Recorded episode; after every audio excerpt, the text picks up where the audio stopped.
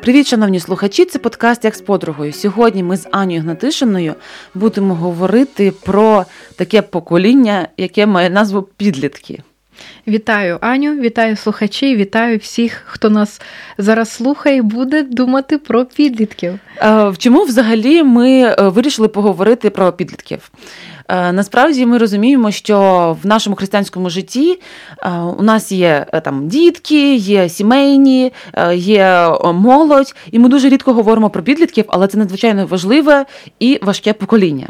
Ось тому сьогодні ми б хотіли поговорити про покоління, в яке часто в церквах не вкладають, але часто вкладають.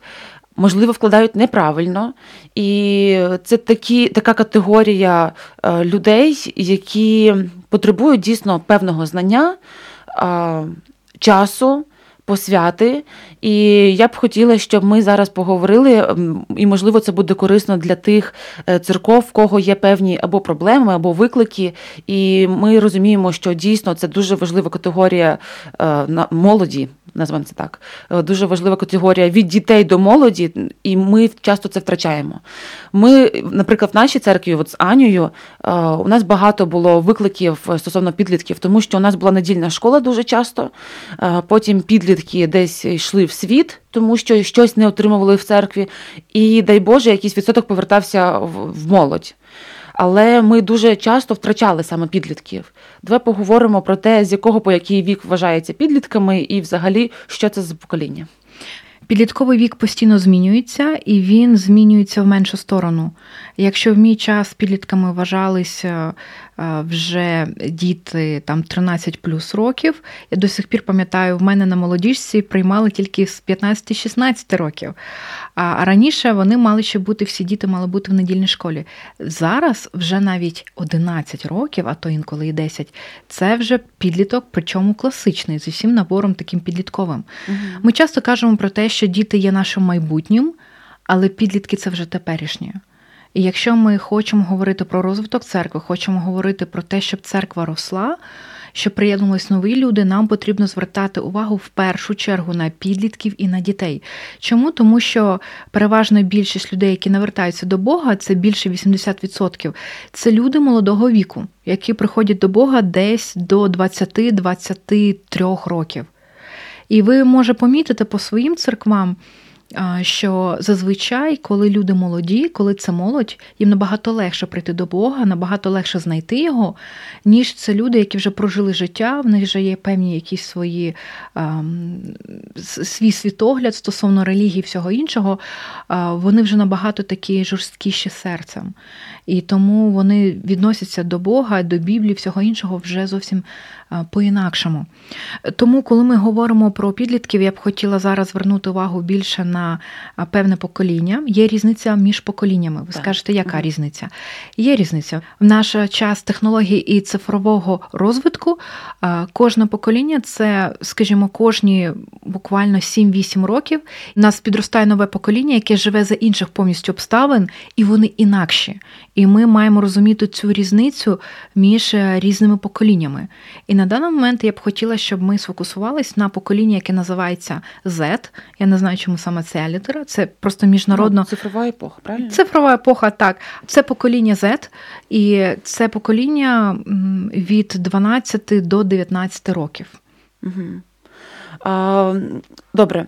Мене знаєш, яка яке питання цікавить? Яка різниця між е, звичайними підлітками і ну, звичайними я маю на увазі ті, які ми зустрічаємо в школі, які такі, знаєш, ходять на різноманітні тусовки на фудкортах, е, і тими, які е, відвідують церкву? Чи є між ними якась от різниця в їхньому емоційному стану, стані, духовному, в їхньому сприйнятті взагалі того, що відбувається з ними? Ми просто роз... знаєш, чому я хочу це запитати? Тому що. Е, часто коли ми говоримо там про підлітків, наприклад, там е, у моєї подруги підростає підліток дівчина, і інші такі о, сил тобі, хай хай е, бажаю тобі пережити цей період. Знаєш, типу, що це дуже важкий період. Ми розуміємо, що там є і бунт, і всякі там депресії, і нерозпорозуміння з батьками, і такі всякі штуки вони відволікають е, від духовних всяких важливих моментів, які ми хочемо навчити, привити дітям. Але коли це підліток, він вже сам свідомо вибирає бути духовним, читати Біблію, не читати, вірити в Бога, не вірити, ходити до церкви чи не ходити. І мене мені от цікаво, оці всі моменти, які переживає звичайний підліток в світі, чи є різниця між тими, хто відвідує церкву? Це дуже добре питання, і це дуже важливе питання. Зараз ми до нього повернемось. Декілька років назад було проведено глобальне дослідження саме підлітків покоління Z. В цьому дослідженні прийняли участь більше 8 тисяч підлітків у 20 країнах. І е, результати дослідження, скажімо, вони доволі вражаючі і вражаючі в негативному випадку.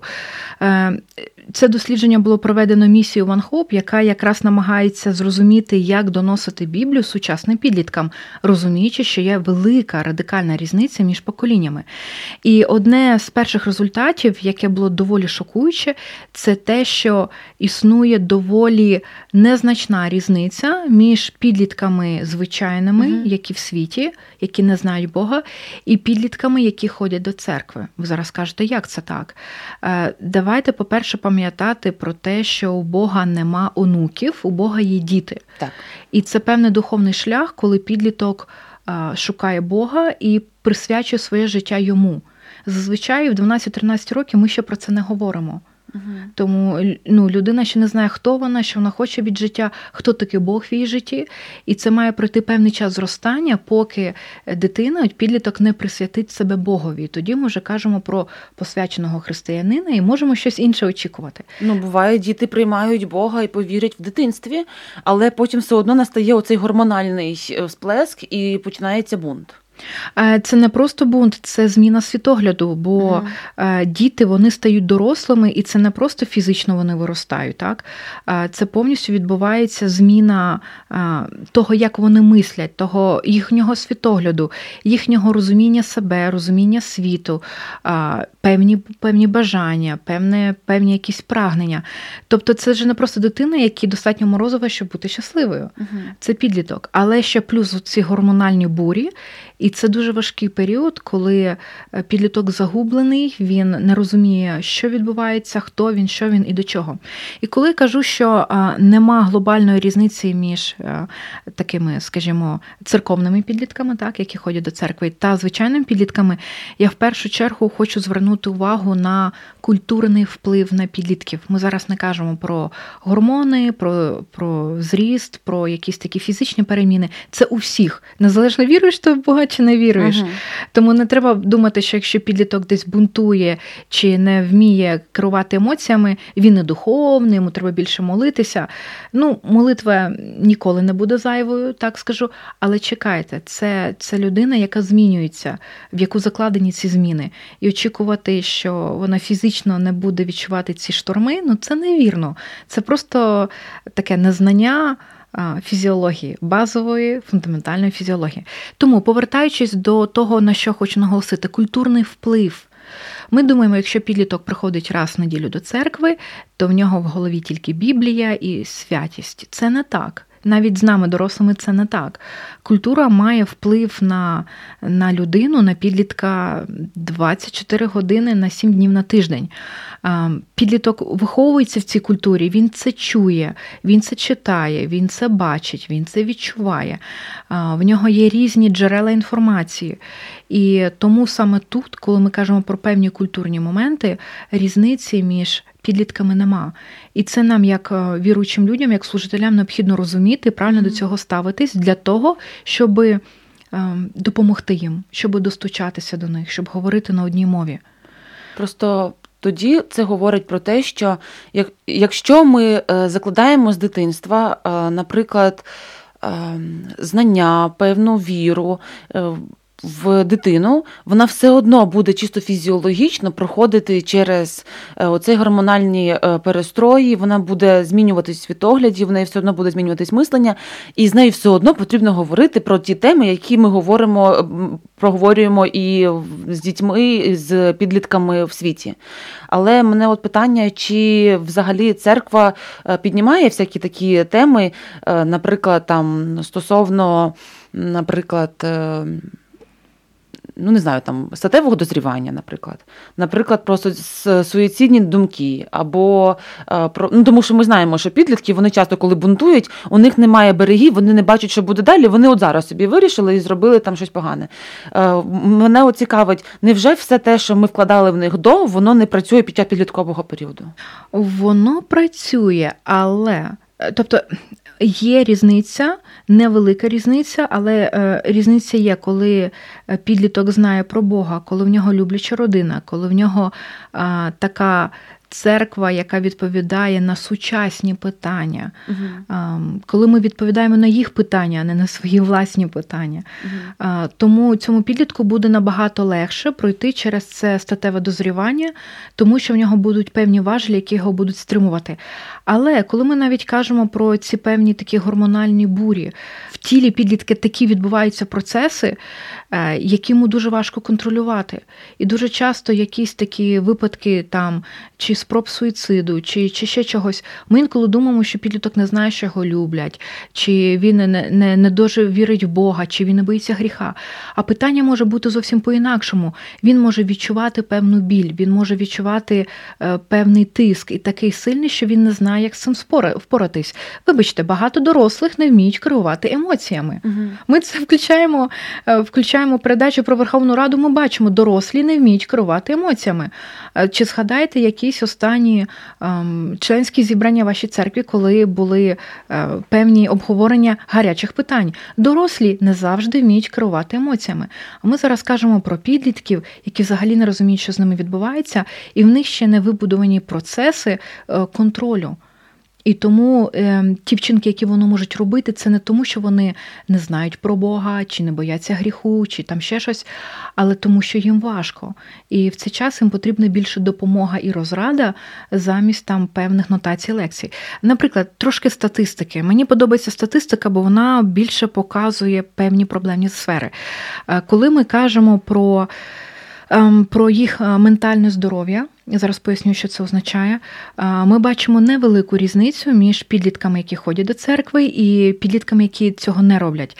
Наприклад, коли ми кажемо про депресивні стани, 45% депресивних станів є у звичайних підлітків, 35% належать до, як ми кажемо, віруючих підлітків. 35. Різниця в 10%. Це велика різниця?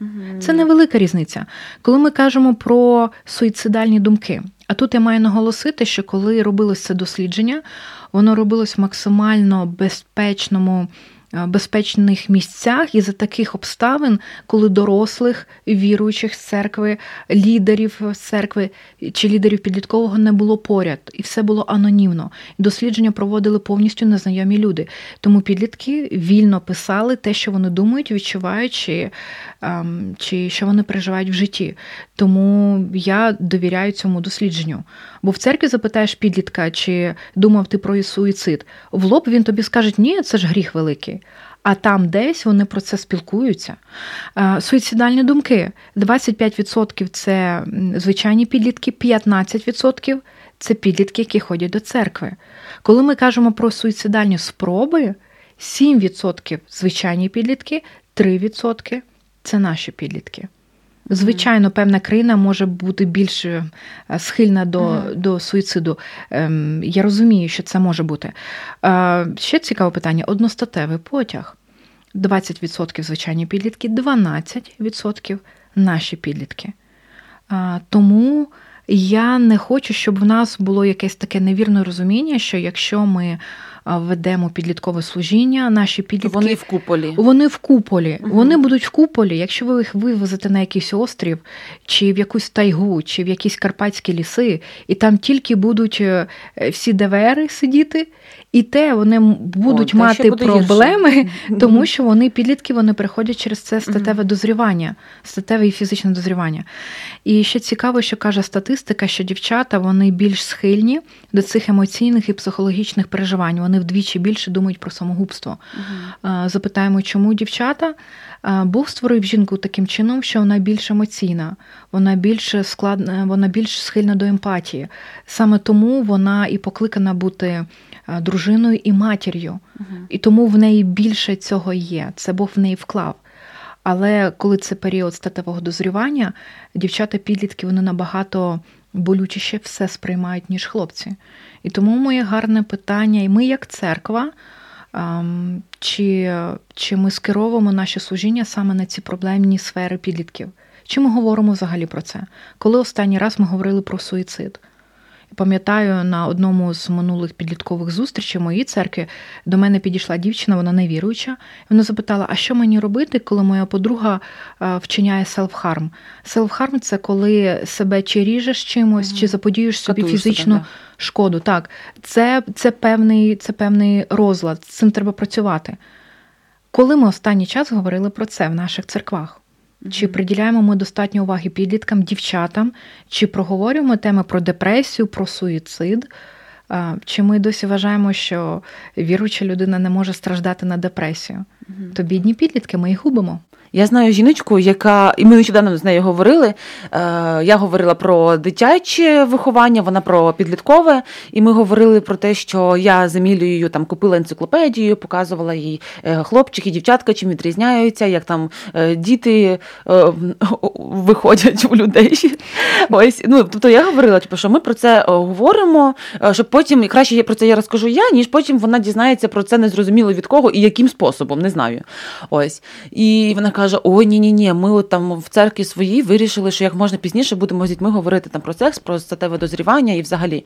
Я кажу, як це? Ну вони вже кажу, 100% знають просто не від вас, а від когось. І можливо, вони десь це побачили, можливо, вони десь це е, почули. Ну і і, і ви не знаєте, яким. Ну знаєш, це те саме, як в школах ти там е, вчитель на уроці біології скаже одне слово, е, пестики тичинки, і всі почнуть сміятися, тому що вони просто для них всі ці слова, які пов'язані зі статевими органами, з е, бактеріями, молекули, вони просто смішні, тому що їм здається, що це все е, пошло, смішно, і це ну. А коли дітки вони це чули там від батьків і їх навчали в церкві е, в маленькому колі людей, то для них це природньо. Бог створив людину природньою. Ну тобто, це нормально, що ми відрізняємось, ми такі, вони такі. Тобто, ось. І я зараз про це все більше починаю слухати і хочу розуміти, де оця межа чому навчати, але мені прям дуже боляче, коли люди просто закривають, начебто цього просто немає. Ну, будь ласка, закривайтеся, ваша дитина все одно буде це знати. 100%. Все одно ми живемо в епоху цифрових технологій, є інтернет, є друзі на вулиці, є друзі угу. в школі. Ви не знаєте, що на перервах діти один одному в школі показують. Угу. Ну, нема зараз нема жодних бар'єрів для дітей, для підлітків, щоб дізнатися певну заборонену інформацію. Заборонену нами заборонену. Тому що в них є планшети. В них є планшети, в них є телефони. Ой, ми інколи шуткуємо, що дитина знає, як там щось скачати, встановити. Ми не знаємо. Ви знаєте, що вони дивляться там. До речі, статистики трошки вам. 48% підлітків дивляться порнографію. Ужас. Причому 56% це хлопці, 40% дівчата. Так, дівчата також дивляться порнографію. Коли ми кажемо, коли вони починаються дивитися, це може бути 8, 9, 10 років, якщо в них є доступ до інтернету. Чи якщо у їх друга чи подружки. На вулиці є доступ до інтернету, є також смартфон. У дитини може вашої не бути смартфону. Що з цим робити? Що з цим робити? Треба про це говорити. Угу. Треба свій сором заховати десь і забути про нього. Ми дорослі люди, які одружуємося, які народжуємо дітей. Чому нам соромно? Все те, про що нам соромно говорити, ми це просто віддаємо сатані, а він використовує будь-які е, такі площадки для того, щоб дітей навчати своєму. Тому чи ви будете навчати дітей, чи хтось їх навчить за, за вас? Все. Я просто знаєш, е, останнім часом через те, що у мене донька підростає, і я якось трошки дотична до е, підліткового там служіння, знаєш, і я коли слухаю різні погляди, я прийшла і також дружу, до речі, з мамочками, у яких є підлітки, я дійшла до того, що якщо ти купуєш комусь якийсь гаджет, телефон, планшет, комп'ютер чи ще щось, я знаю, що є дуже багато програм, які е, дають лише певний доступ до додатків, е, до різноманітних програм, наприклад, там для навчання, для ігор, е, для того ж самого Ютубу. Є Ютуб, який цей дитячий, який перекриває доступ для там, наприклад, він там вводить, що він захоче, а воно йому просто не видасть тому що ти ставиш паролі, ти ставиш оці блоки. Але я розумію, що це певна штука, яку батьки можуть використовувати, і я вважаю, що мають насправді, тому що. Але це не перекриває того, що ми не маємо з ними говорити. Я розмовляла з однією мамочкою, яка е, розказала такий е, свій досвід, і мені дуже сподобалась думка, яку вона мені сказала, і я прям взяла це для себе коли ти говориш зі своєю дитиною, в принципі, відкрито про все: про гріх, про про створення, про те, хто такий Господь, про те, про те, хто такі батьки. І рано чи пізно дійде тема про те, як утворилися діти, е, як вони народжуються, взагалі, як тато з мамою один одного люблять. І вона сказала таку думку, що Бог створив це інтимно. Він створив це не на показ. Тобто він створив це так, що е, навіть там в Біблії, що він зайшов в шатьор, там, знаєш, і, і, і потім у них не народився хтось ось е, Бог створив це дуже індивідуально один на один е, з мамою і татом. Тому ти, як е, дитинка, ти, по-перше, ну не маєш цього бачити, не маєш цього знати. Ти можеш це дізнатися лише тоді, коли в тебе буде твоя половинка. І те, що показується, ну просто ця мамочка, вона говорила зі своєю дитиною про порнографію, тому що її однолітки про це розказували. Типу, що ми там дивилися порнографію, це там круто, ще щось. А ця мамочка каже: розумієш, все те, що показується в порнографії це не те, що створив Бог. Бог створив це індивідуально, е, так, щоб інші цього не бачили. Це має бути закрито. І по-друге, все те, що показується там, це брехня, тому що це актори, це неправда. Е, вони це показують, імітують, вони не показують правду. Вони не показують те, як це відбувається насправді. Е, ось. І коли ось ця чесна розмова йде з підлітком, ну там чи з дитинкою, вона розуміє задум Бога, вона розуміє, наскільки гріх це викривив, наскільки це просто викривлене оце уявлення і е, ставлення, то дитина починає просто чесно розуміти, що мама має на увазі, що є це і це. Ем, є Божий задум, є е, задум сатани. І він тоді вже розуміє, що він він для нього немає цих понять, типу, що я вперше чую, вибачте, що що, що таке е, там не знаю, секс чи ще щось. Тобто, ну розумієш? І коли я почула ось цю думку, я подумала, що це дуже чесно говорити з дитиною, і краще, щоб вона це почула від своєї мами, ніж їй потім на перегляді покажуть діти, ось дивись, що ми дивимось. Ставити якісь обмеження стосовно додатків, стосовно там пошуку в Google чи YouTube, це добре, поки ваша дитина. Чи підліток, да? Ну, підліток це вже вони. Вважайте, ж підлітки вже все бачили, все, що потрібно, не потрібно. Мамочки. Це ну, це реальність, друзі, це наша реальність. Oh, no. Це цифровий вік. Ми, ті, які виросли під час аналогового зв'язку, ми до сих пір оперуємо поняттями: якщо мені не сказали, то я цього не знаю. Якщо мені не принесли, то я цього не бачив. Чи ще щось. Сучасні діти, сучасні підлітки вже все бачили, що могли бачити. Якщо ще не бачили, побачать це тільки питання часу. В дитячому садку, в школі. В університеті, там вже я вже навіть не буду того чіпати, там вже все зрозуміло і так. Вони все це бачили, вони все це знають чи побачать. Тому питання наступне: чи достатньо я люблю свою дитину, свого підлітка, своїх підлітків в церкві для того, щоб забути про свій сором, який взагалі то природній сором, але часи зараз вже інші зовсім. Мені треба цей сором трошки, трошки поставити в сторону і відкрито говорити з ним на різні теми. Не має бути табу тем. Там, де є тема табу, це означає, що ця тема буде її викладатиме сатана, її викладатиме гріх, її викладатиме та сторона, яку ми не хочемо допускати до наших дітей, до наших підлітків. Тому питання, хто вийде за кафедру, буду проповідувати: чи це ми, чи це світ, соцмережі, інтернет, культура і інші там підлітки. Ми не зможемо їм закрити рота. Ми маємо проповідувати, ми маємо про це говорити. Ми маємо нести правду. Бо ти правильно казала, дуже багато речей викручено подаються. uh І діти, і підлітки це сприймають і так вірять. І потрібно багато часу для того, щоб показати їм цю істину. Якщо ми будемо сором'язливі, будемо мовчати. Ну потім не задавайте питання, чому чому все mm-hmm. таке, яке воно має. Трошки переходячи вже з теми порнографії, сексуальної просвіти на інтернет. В середньому, в середньому підлітки проводять по 7 годин онлайн. 7 годин онлайн. Це не означає, що обов'язково мої підлітки прям 7 годин сидять. Це може бути 5 годин, а в когось може бути 9. Але в середньому 7 годин. І 94% часу, який вони проводять онлайн, це перегляд відео. У мене одразу таке питання практичного застосування. Коли ми будуємо програму для підлітків, це такий old style, old school, 40 хвилин проповідь за кафедрою. Вони цього не сприймають. Не тому, що вони погані. А тому, що вже навіть їх е, тому, що їхнє сприйняття 12 хвилин максимум того, що ти будеш їм говорити. Е, в них сприйняття такого таке кліпове сприйняття. Так. Потрібно багато картинок, потрібно багато таких збуджуючих факторів, які б їх які подавали б інформацію цікаво. Тому це має впливати на те, як ми подаємо інформацію. Про те, як ми готуємось взагалі до підліткового, до наших зустрічей.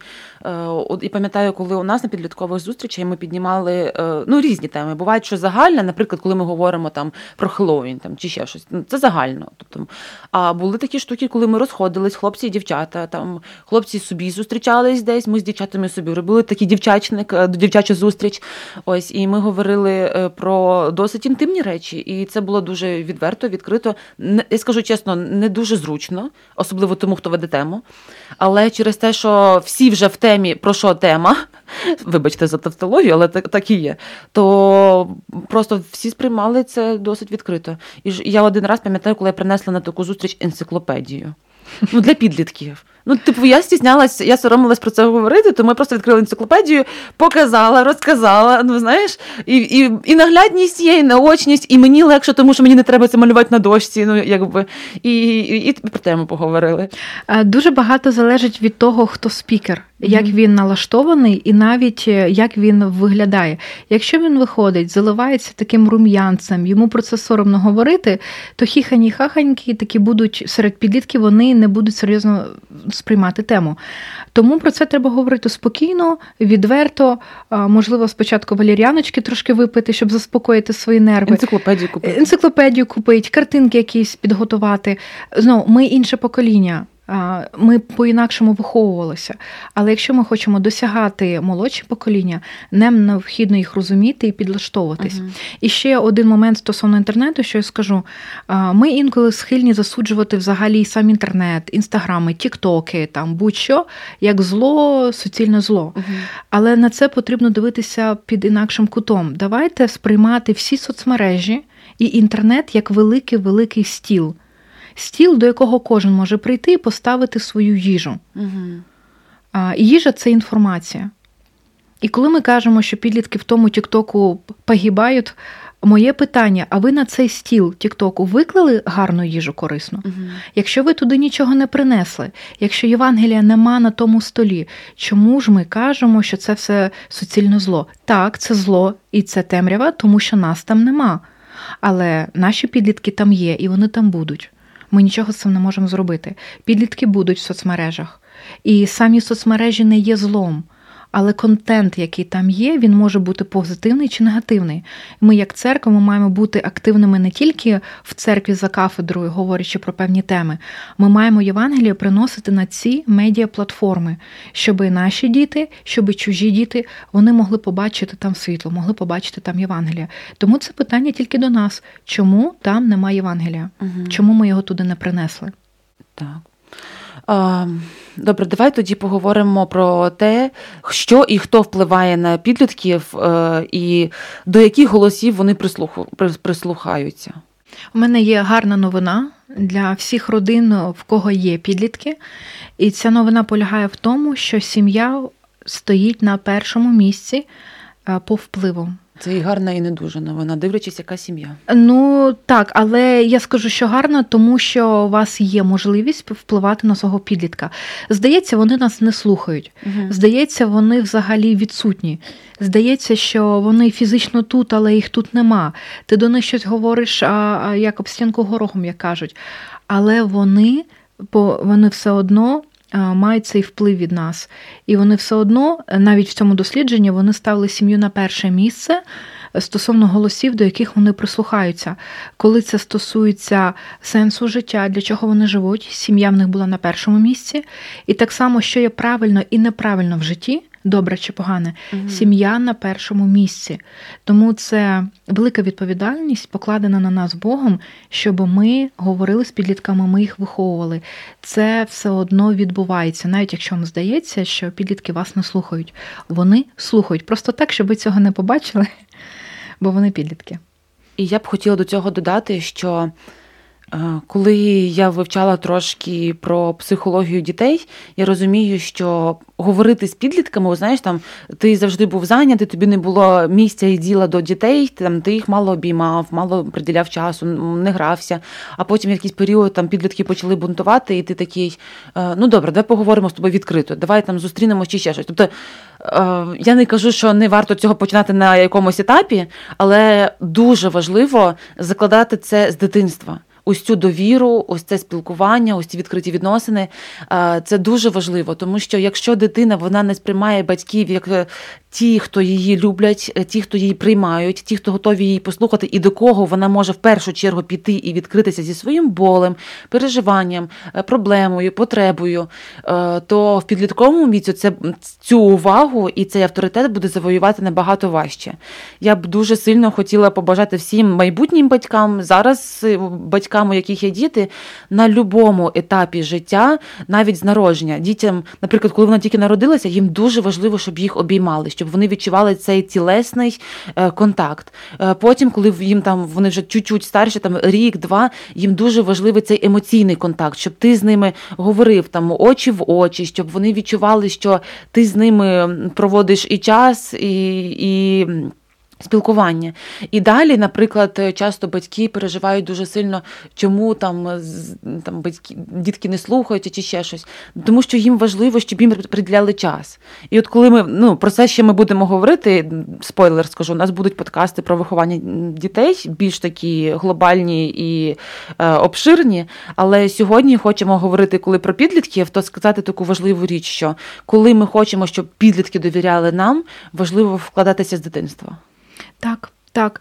Тому е, стосовно дослідження, 41% підлітків віддали саме родинам своїм, і потім по 20% йдуть на соцмережі і на друзів. Ага.